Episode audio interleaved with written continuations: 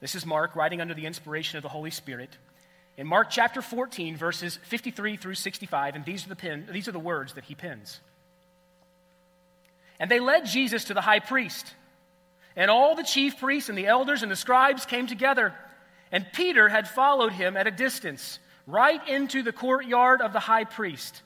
And he was sitting with the guards and warming himself at the fire. Now the chief priests and the whole council were seeking testimony against Jesus to put him to death, but they found none. For many bore false witness against him, but their testimony did not agree.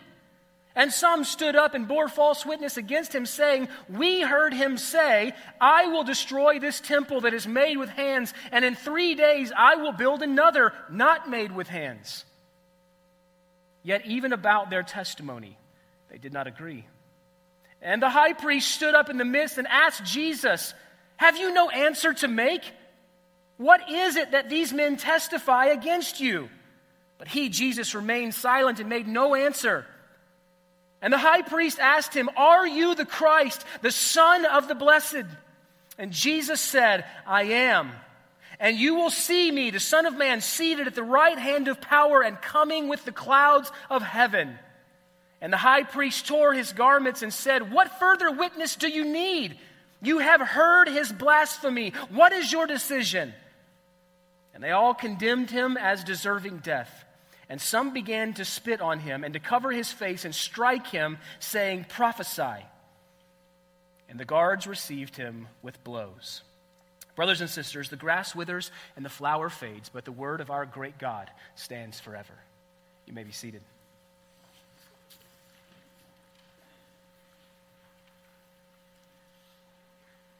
Your outline this morning comes to you by way of the movements of the text or the four scenes that I see clearly uh, marked out for us in the text. Would encourage you to take notes. I think you'll listen better if you do. Number one, if you are writing them down, is this the Son of Man, Jesus Christ, the captain of our salvation, is arraigned by the Sanhedrin. The Son of Man is arraigned by the Sanhedrin. Look back at your Bible there, specifically verse 53. And they led Jesus to the high priest, and the chief priests, and the elders, and the scribes. They all came together. They all came together. You know, Jesus was actually tried by both the Jewish and the Roman court system. Uh, the Jewish trial began with Annas. When Jesus was arrested in the Garden of Gethsemane, he was, in, he was initially brought before Annas, who was the former high priest. Annas then sent Jesus over to his son in law, Caiaphas, who was the current high priest, where the Sanhedrin and witnesses were assembled before dawn. And then Jesus was paraded into an early morning hearing again with the Sanhedrin that ended in Jesus being bound and then hand over, handed over to the Romans. So you got a Jewish uh, legal proceeding and you have a Roman legal proceeding here. We see the Jewish legal proceeding taking, taking place first. Annas to Caiaphas to the uh, Sanhedrin. And then in the early morning hours, Jesus is bound and hand, handed over to the Romans. He was first sent to Pilate. Pilate sent him over to Herod Antipas, who returned him to Pilate. So we see Jesus being jockeyed back and forth and back and forth and back and forth. And then we know that Pilate, then wishing to satisfy the crowd, released to them Barabbas and after having scourged Jesus, he delivered him over to be crucified. These are the legal proceedings that are taking place uh, with Jesus here in our text, both this morning and we'll see some more next Sunday. Jesus' trial materializes incredibly quickly, and it materializes with unquestionable injustice. After his arrest in the Garden of Gethsemane, again, Jesus is led to the house of Annas, who is the former high priest. He's the former high priest. Mark refers to him as the high priest, but that's not technically correct. It's possible it's not correct because there's a mistake in your Bible. Let me get that clear here.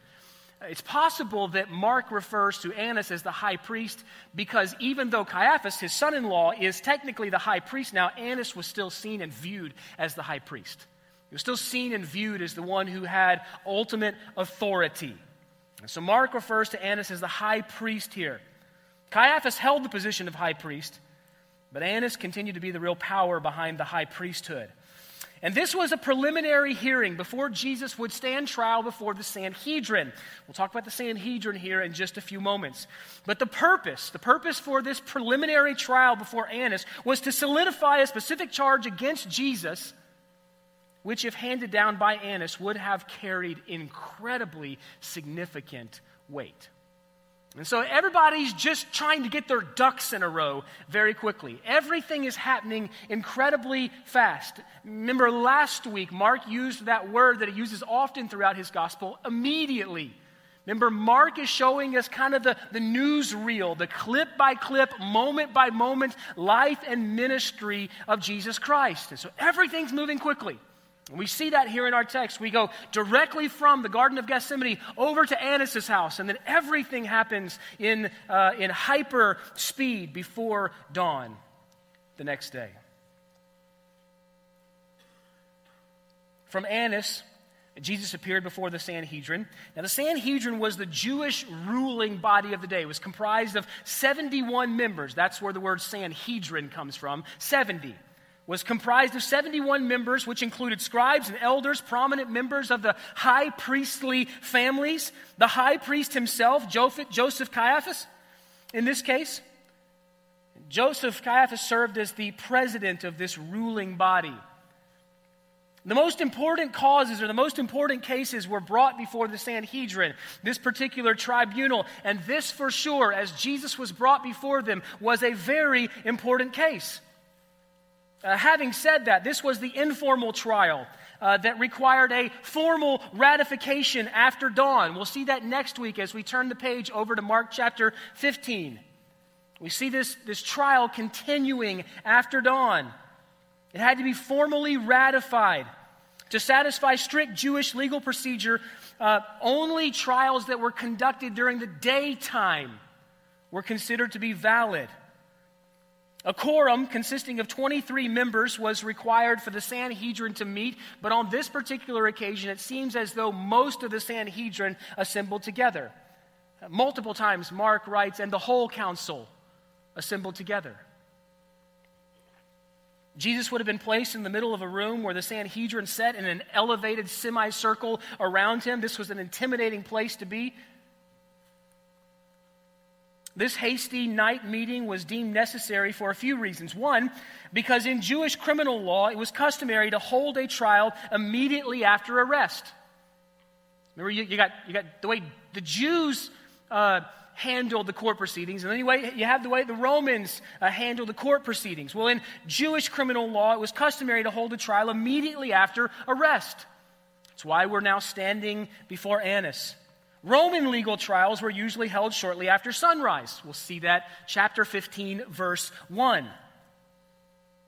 And then, third, with Jesus finally being in custody, it's likely that the Jews did not want to delay the proceedings uh, and thereby arouse opposition. Remember, if Galileans, Galilean supporters of Jesus, had found out what was taking place, they would have rallied, rallied to help him.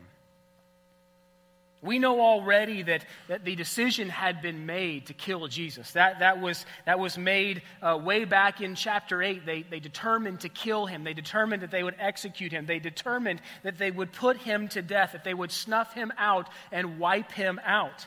The only problem was getting evidence that would justify it. And so that's what this court proceeding seeks in the early hours of the morning. Now, I, I, want you to note that we're going to deal with verse 54. Look there at your Bible for just a second. Look at verse 54. And Peter followed him at a distance, right into the courtyard of the high priest, and he was sitting with the guards and warming himself at the fire. It's very interesting that in this text, specifically speaking about the Jewish trial that Jesus is is in the middle of, there is one verse, verse 54, that speaks about Peter. I mean, if you're reading it, almost, from a human perspective, seems a little bit out of place. Like, which one of these does it belong? Remember playing that game as a, as a little one? Well, it seems like verse 54 doesn't belong in the context here, but yet it does. It belongs in the context. Multiple times through our study of Mark's gospel, we have seen that one of Mark's uh, preferred ways of teaching is this sandwich style of teaching. Mark will begin to say something, he'll pause, he'll say something else, and then he'll resume the, the conversation again, or he'll resume the, the illustration again. And that's exactly what we see taking place here in Mark chapter 14. Mark is speaking specifically about Jew, uh, the Jewish uh, proceedings against Jesus, and he sandwiches Peter in there. And I'm not going to say a whole lot about verse 54 because verse 54 goes with our text next week when we pick back up in verse 65 when Peter denies Jesus three times. But I do want you to see that it is very, very intentional. And I think what Mark wants us to see here is I think he wants us to see a contrast or a juxtaposition between one man whom Jesus called the rock who in the moment of trial himself crumbled. Compare that, contrast that with the Lord Jesus Christ, the chief cornerstone, the capital R rock, who under trial stands firm. And so I think Mark wants us to, to, see a little bit of comparison and contrast here. And so he inserts Peter in verse 54, and then he'll pick it back up in verse 65. So let me just get you to hang tight there on verse 54 this week. We'll pick it back up next week in our study, but I think it is very, very intentional uh, that, that Mark places Peter in verse 54, right in the middle of Jesus' trial. We see the Son of Man, the captain of our salvation, the Lord Jesus Christ. He is arraigned by the Sanhedrin, the Jewish ruling body of the day. Number two, the Son of Man is accused of blasphemy. That's the charge against Jesus. He's arraigned, he's arrested, he's brought to Annas, bounced over to Caiaphas, and then to the Sanhedrin. The charge against him is blasphemy. Blasphemy. Look at your Bible there. Look at verses 55 through 61. Now, the chief priest and the whole council, remember, only 23 members of the Sanhedrin were required for a meeting. It's likely that we had more of that here. The whole council were seeking testimony against Jesus. Why? To put him to death. The problem is they found none. What they did find was many that bore false witness against him, but their testimony didn't agree. What a shame. And some stood up and bore false witness against him, saying, We heard him say, they're quoting Jesus. We'll see that they're misquoting Jesus here in just a moment, but they say, We heard him say, I'll destroy this temple made with hands, and in three days I will build another that is not made with hands. Yet, even about this testimony, they did not agree. And the high priest stood up in the midst and asked Jesus, Have you no answer to make? What is it that these men testify against you? But Jesus remained silent and he made no answer. This was a fulfillment of prophecy, by the way. Jesus made no answer. And again, the high priest asked him, Are you Christ, the Son of the Blessed? You see, in the scurry to get Jesus through the legal process here, the Sanhedrin is assembled. This is all taking place uh, in light speed time here, warp speed. The Sanhedrin is assembled, but witnesses, witnesses which were necessary for the trial, uh, they had not been yet procured. And so you have the ruling body, you have the judges. What you don't have yet is witnesses. And so Mark tells us that the council, what were they doing? Well, they were seeking testimony against Jesus. The verb there is zeteo. It's translated seeking. Seeking. It's in the imperfect tense. All you need to know there is, it, is that that means that the Sanhedrin was seeking and they were seeking and they were seeking. They continued seeking testimony against Jesus. They were literally trying to scrounge together some actors to play the part of witnesses, but they struggled, Mark tells us, to find any. We should note here that the Sanhedrin, they had zero, zilch, nada. They had no interest in searching for the truth. They were simply looking for a reasonable cause for which they could condemn Jesus. That's all this. This is a big charade that's taking place here in the wee hours of the morning. And they don't even have everything they need for a trial, by the way. They don't have witnesses at this point. They're, they're trying to garner them. They don't even have witnesses at this point. What the Sanhedrin did find in verse 56 is a group of false witnesses. This shows how corrupt the proceedings were. If real testimony could not be found, liars would certainly do the trick. If they couldn't find people who had real, sound, solid, stable testimony against Jesus, they would take anybody who said anything. So we see false witnesses here. False witnesses are still easy to buy today. Matter of fact, in some parts of the world, they wait outside of courts to be hired. The problem is, is that lying in concert is very difficult.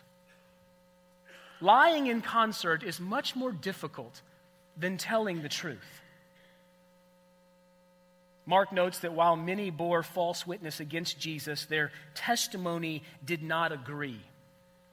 The literal translation of the Greek there is their testimonies were not equal. Their testimonies were not equal. That is, their stories didn't line up.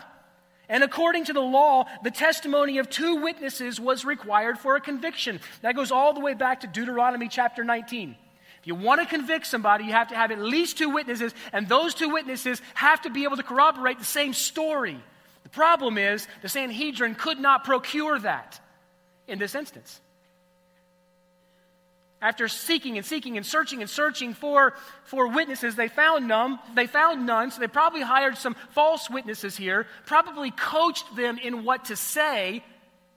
Unfortunately, they did a real poor job trying to rehash the allegations. Well, what is this false testimony?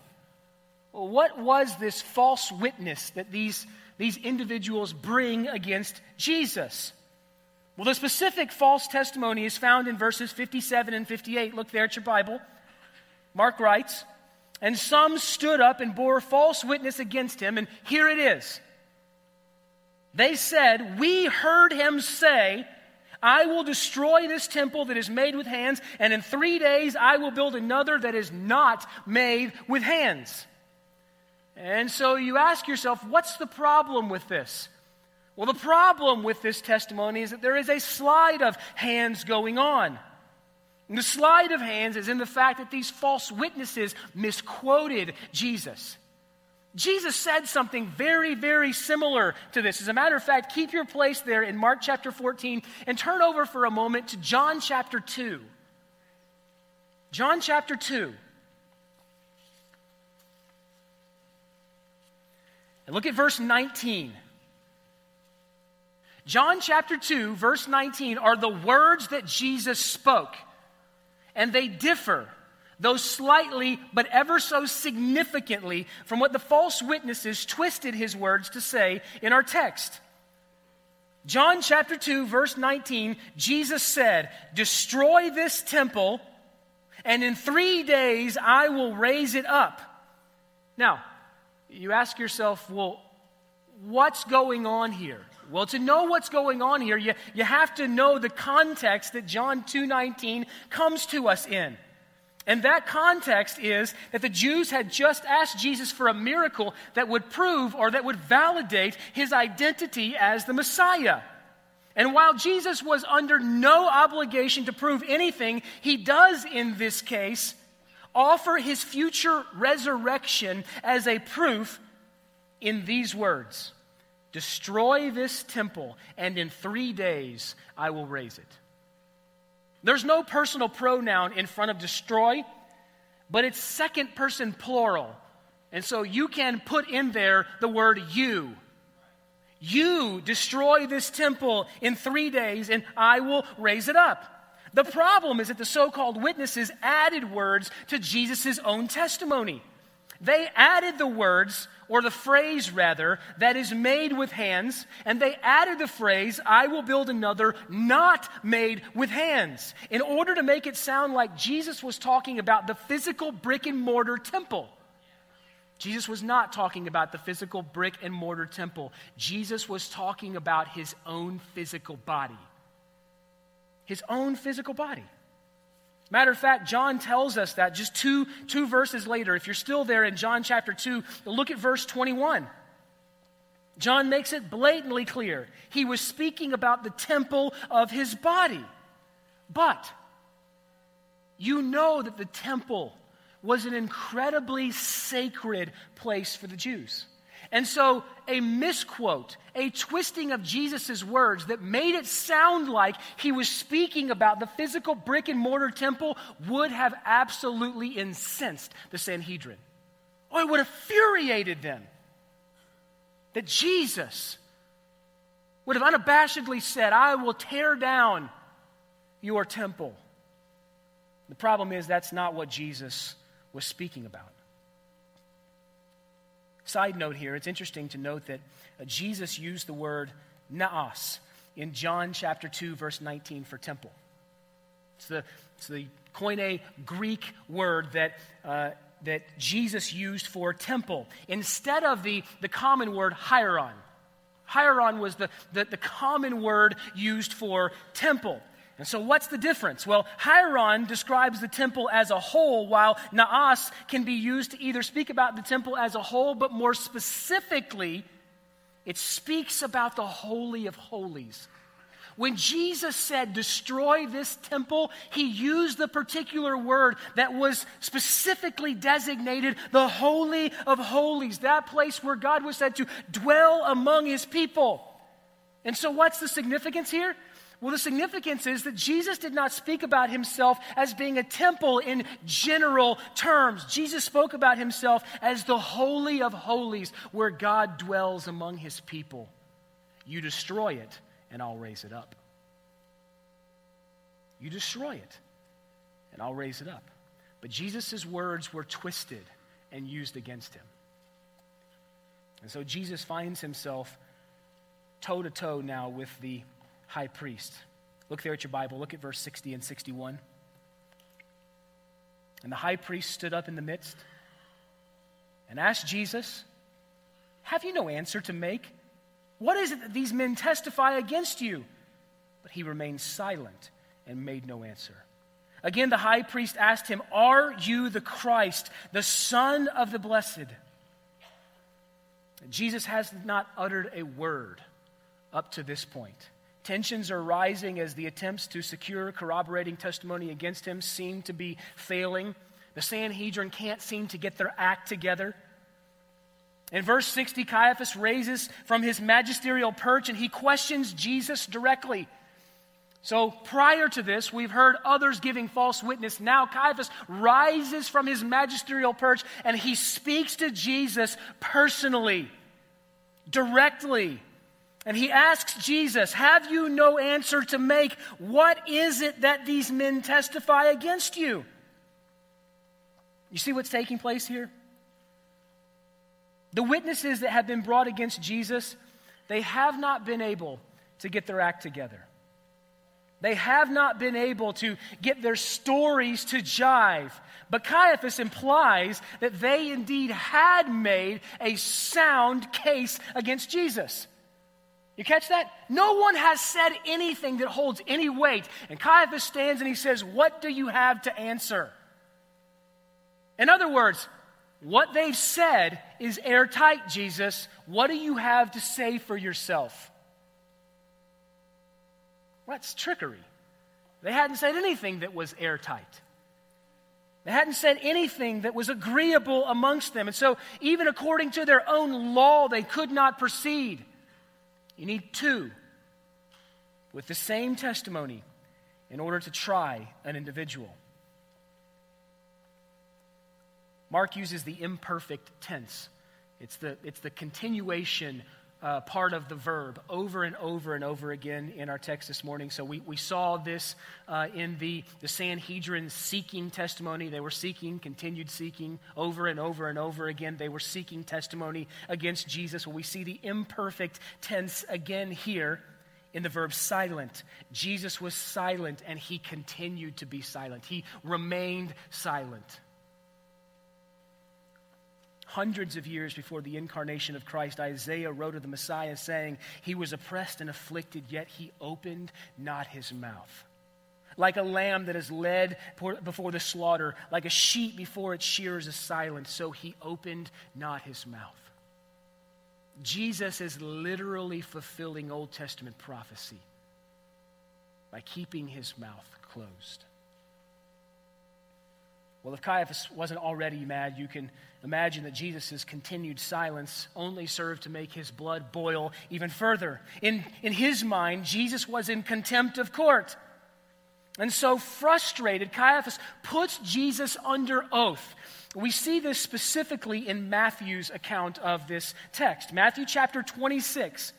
Caiaphas says to Jesus, I adjure you by the living God, tell us if you are the Christ, the Son of God. I adjure you by the living God. He put Jesus on notice here, he put Jesus under oath. It's interesting to note that while our English translation, uh, probably the translation you have sitting on your lap there, presents a question, the Greek actually presents a statement. So here's what I mean by that. In most of our translations, Caiaphas asks the question Are you the Christ, the Son of the Blessed? But a literal translation of the text is You are the Christ, the Son of the Blessed. You are the Christ, the Son of the Blessed. We'll see why that is here in just a few moments because Jesus is going to turn Caiaphas' words right against him. Because it wasn't Jesus that, that said that first, Caiaphas said it first. He made the statement, You are the Christ, the Son of the Blessed. Why, why, why does Mark preserve all this for us? Why, why does Mark go to such great detail to give us this account, as well as the other synoptic gospel writers? Why, why do they painstakingly keep and record these types of accounts? Well, Mark writes this passage not only to reveal that Jesus openly affirmed his identity as the Christ, as the Messiah, as the Son of the Blessed, but also to provide his readers, that's you and that is me here this morning, with a shining example as to how we are to respond when put on trial for account of our faith in Jesus Christ. And friends, I'm telling you, these days are upon us and, and they are coming in increasing weight and with increasing speed when you may find yourself put on trial for what you believe to be true about the Lord Jesus Christ. I think about Peter's words. Keep your place there. Let's go ahead and look at this. Keep your place in uh, Mark chapter 14. Turn over to 1 Peter chapter 2. 1 Peter chapter 2.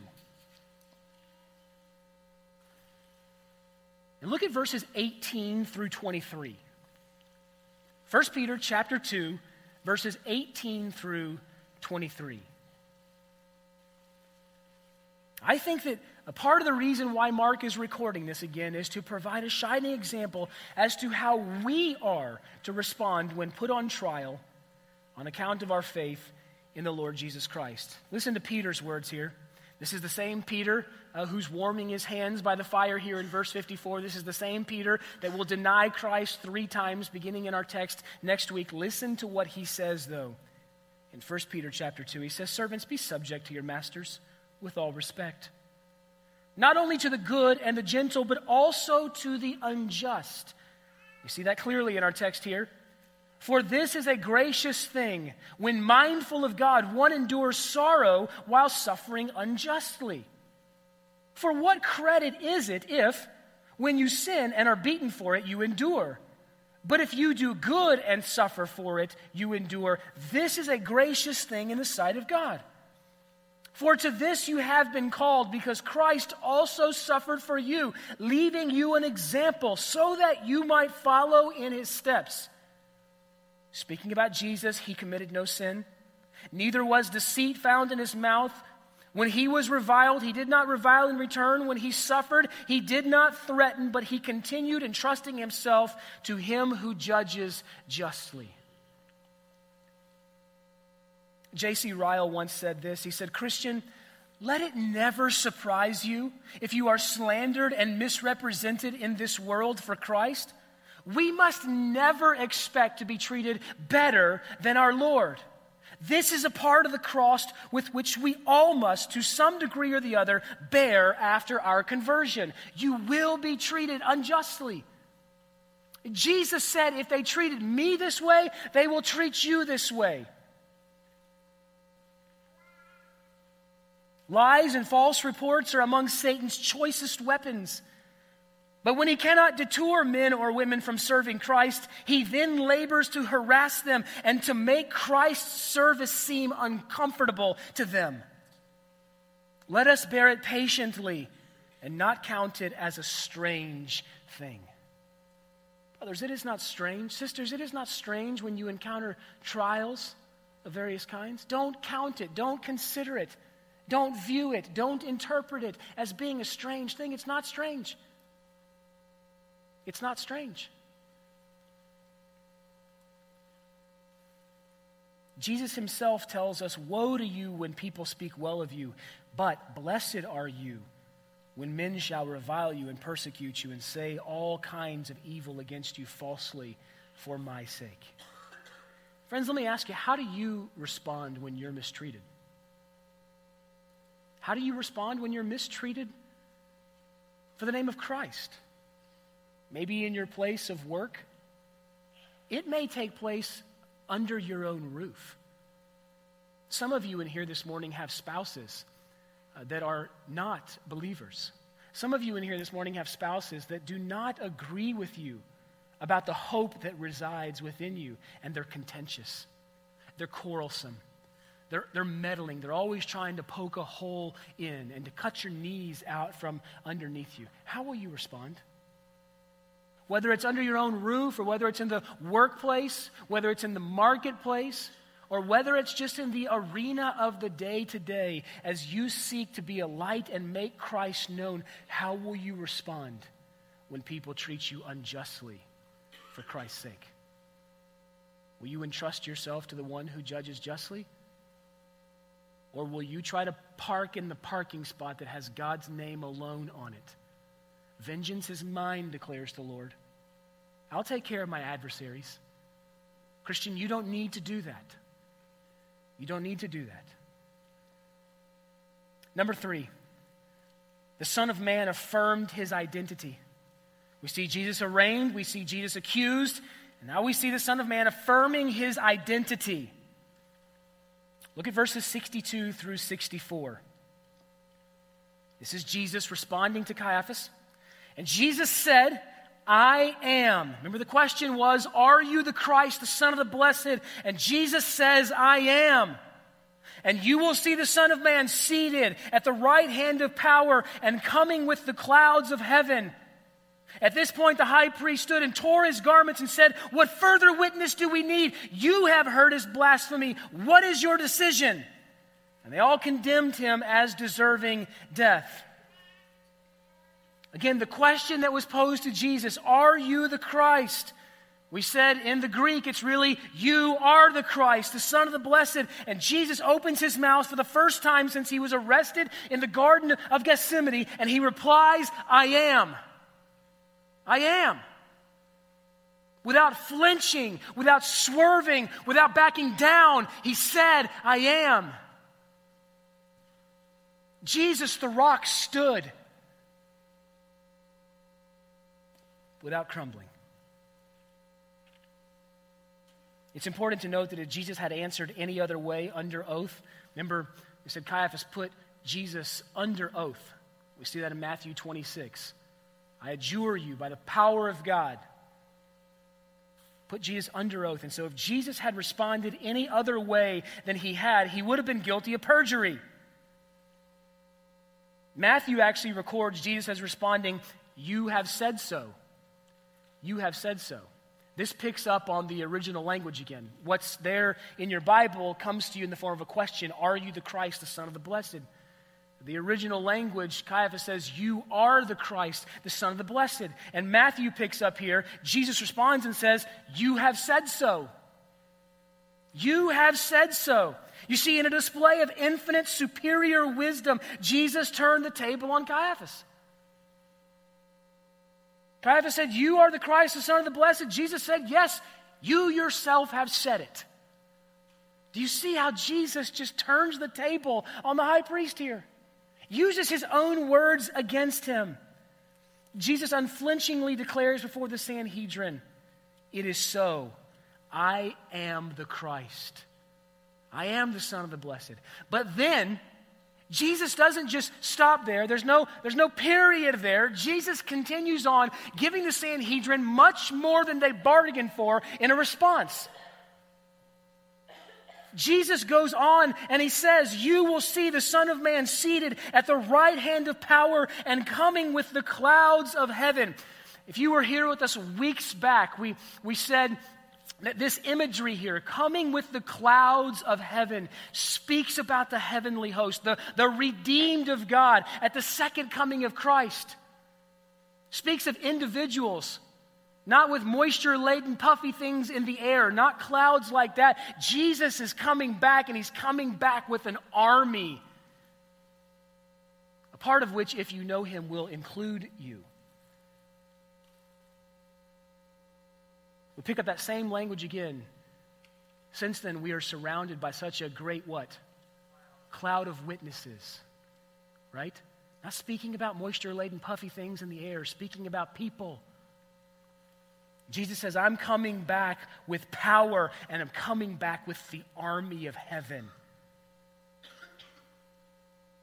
These phrases here that Jesus adds on to his own testimony about his identity are Old Testament laden.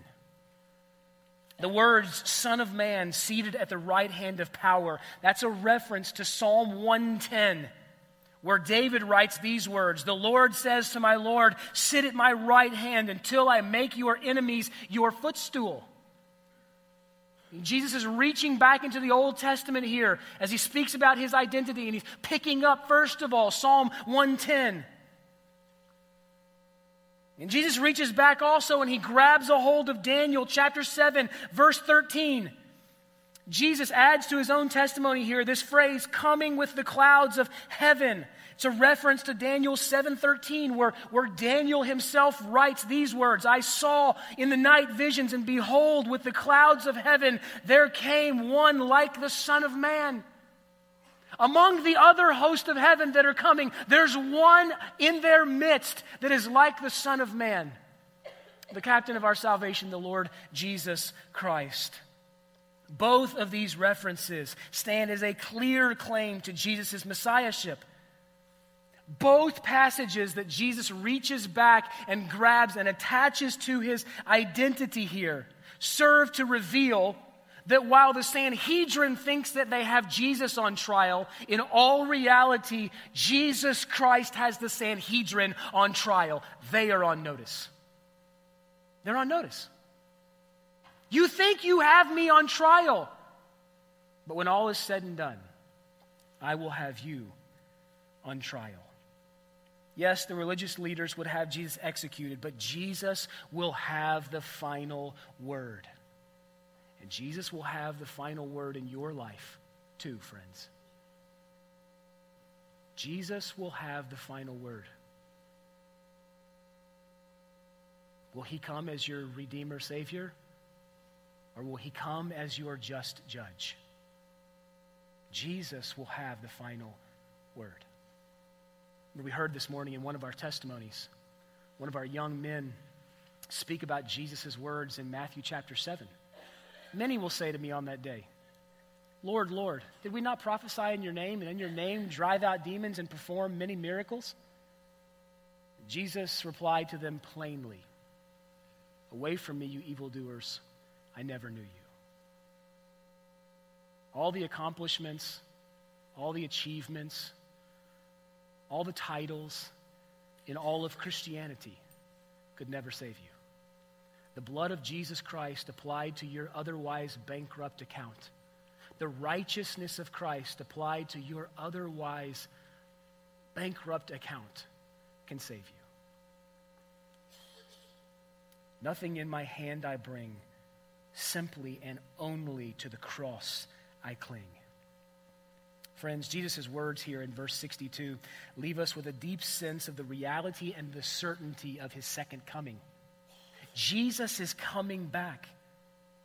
once more again at the very end of his ministry. And in the face of his deadly enemies, we find Jesus asserting the mighty truth that he will come again to judge the world, and he will judge it according to righteousness. Will you be found in Adam, having a righteousness of your own, and therefore be condemned? Or will you be found in the second Adam, Jesus Christ, not having a righteousness of your own, but a righteousness that comes by faith? in Jesus.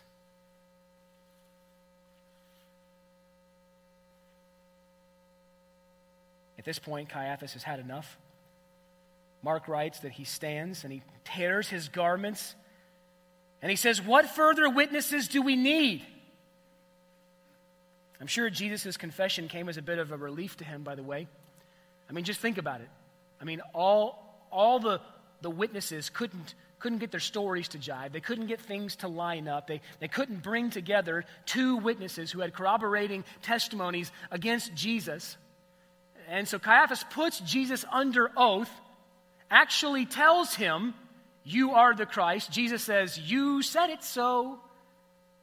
Jesus puts the Sanhedrin on notice when he extends his identity commentary and says, I'm coming back to judge the world but I'm sure that Caiaphas here breathed a little bit of sigh of relief when Jesus claimed that he was the Christ. Because they, they couldn't nail him down for anything prior, but the fact that Jesus himself, Jesus himself incriminated himself, claiming to be the Messiah, that was all they needed. That was all they needed. It's interesting to note that the law actually forbids the high priest from tearing his garments for personal troubles. But when acting as a judge, the high priest was allowed and even encouraged to tear his garments as a sign of horror and deep mourning when, they, when he heard blasphemy against God. But again, friends, this is all a play. This is all a play act. This is all a bunch of charades. Caiaphas is not mortified that Jesus claimed to be God. Rather, Caiaphas is glorified in the fact that he will finally get to issue his death warrant. He's not mortified that Jesus committed blasphemy against God. He's excited that he's the one that gets to execute the death warrant. Caiaphas says, You have heard this blasphemy. What is your decision? He's trying to garner buy in. If he can incite the Sanhedrin, they will deal with Jesus swiftly. And so, how do they respond? Look there at your Bible. Mark says, And they all condemned him as deserving death. They all condemned him as deserving death. Number four, we'll end here this morning. The Son of Man is assaulted by the guards. We see Jesus arraigned, accused, affirmed, and then lastly assaulted by the guards. Look at verse 65. And some began to spit on him and to cover his face and to strike him, saying, Prophesy. And the guards received him with blows. Luke, Luke, the great physician, tells us who it was in his gospel that began to assault Jesus. Luke says that the men who were holding Jesus in custody were the temple police. They were mocking him as they beat him. They also blindfolded Jesus or threw a cloak over his head and they hit him. The, the Greek here has the idea with their bare knuckles, with a balled fist. They swung their hands into Jesus' cheek here. They beat him. And then they mocked him, saying, If you're really the Christ, then prophesy. Tell us who it was that hit you. Surely you know. Which one of us was it that struck you? And they said many other things, blaspheming him. Mark tells us that the guards also began to spit on Jesus, the vilest of personal insults. Remember, spit was considered unclean. It was one of the vilest of personal insults. The Romans always beat their prisoners in a cruel way. But the law of the Jews allowed them to beat an individual no more than 39 times. That's where we get the 30, 39 lashes. That's where we see the, the cat of nine tails come into play here. But Roman, Roman law had no such limit. When, when Roman prisoners fell down, Roman guards picked them up and began to beat them again. Matter of fact, a lot of prisoners died before they were ever uh, actually able to get all the way through the legal proceedings because the Roman guards would beat them to death. Prisoners' back became like a minefield uh, of wounds. Pieces of skin hung from their backs. The Romans had decided that Jesus must die, and now they beat him by Roman law. But, friends, this was all foretold as well. Isaiah, 700 years before Jesus' suffering had ever taken place, Isaiah had a vision of Jesus' face, as a matter of fact, after the cruel treatment that he endured. This is probably a familiar text to many of you, but Isaiah wrote his appearance, speaking about Jesus, the Messiah, was so marred beyond human semblance and his form beyond that of the children of mankind. The literal rendering is, is, uh, rendering is absolutely appalling. It is literally so marred from the form of man was his aspect or was his face that his appearance was not even that of the Son of Man. In other words, Jesus, as a result of the beating that he received, did not even look human anymore. God made him who knew no sin to be sin for us, so that in him we might become the righteousness of God. Everything about this trial was illegal. It was held at night. Those who arrested Jesus acted as his judges. False witnesses were used. Jesus was required to incriminate himself under oath. Jesus' testimony of being the Christ was never examined. Under Jewish law, there was required to be an element of mercy, and this meant that a unanimous verdict was equal to an acquittal, but Jesus did not get acquitted this day. The sentence for a capital case was not supposed to be passed on the same day as the trial, and the one on trial was not supposed to be mistreated. I mean, Jesus' trial was illegal in every, in every sense imaginable, but yet he, like a rock, marched forward. Friends, do you know this Jesus? Is this the Jesus that you worship and serve? Or do you worship a Jesus that is a figment of your imagination? A Jesus that is just like you, who walks like you walk, and talks like you talk, and thinks like you think, and speaks like you th- speak, and, and frequents the places that you frequent.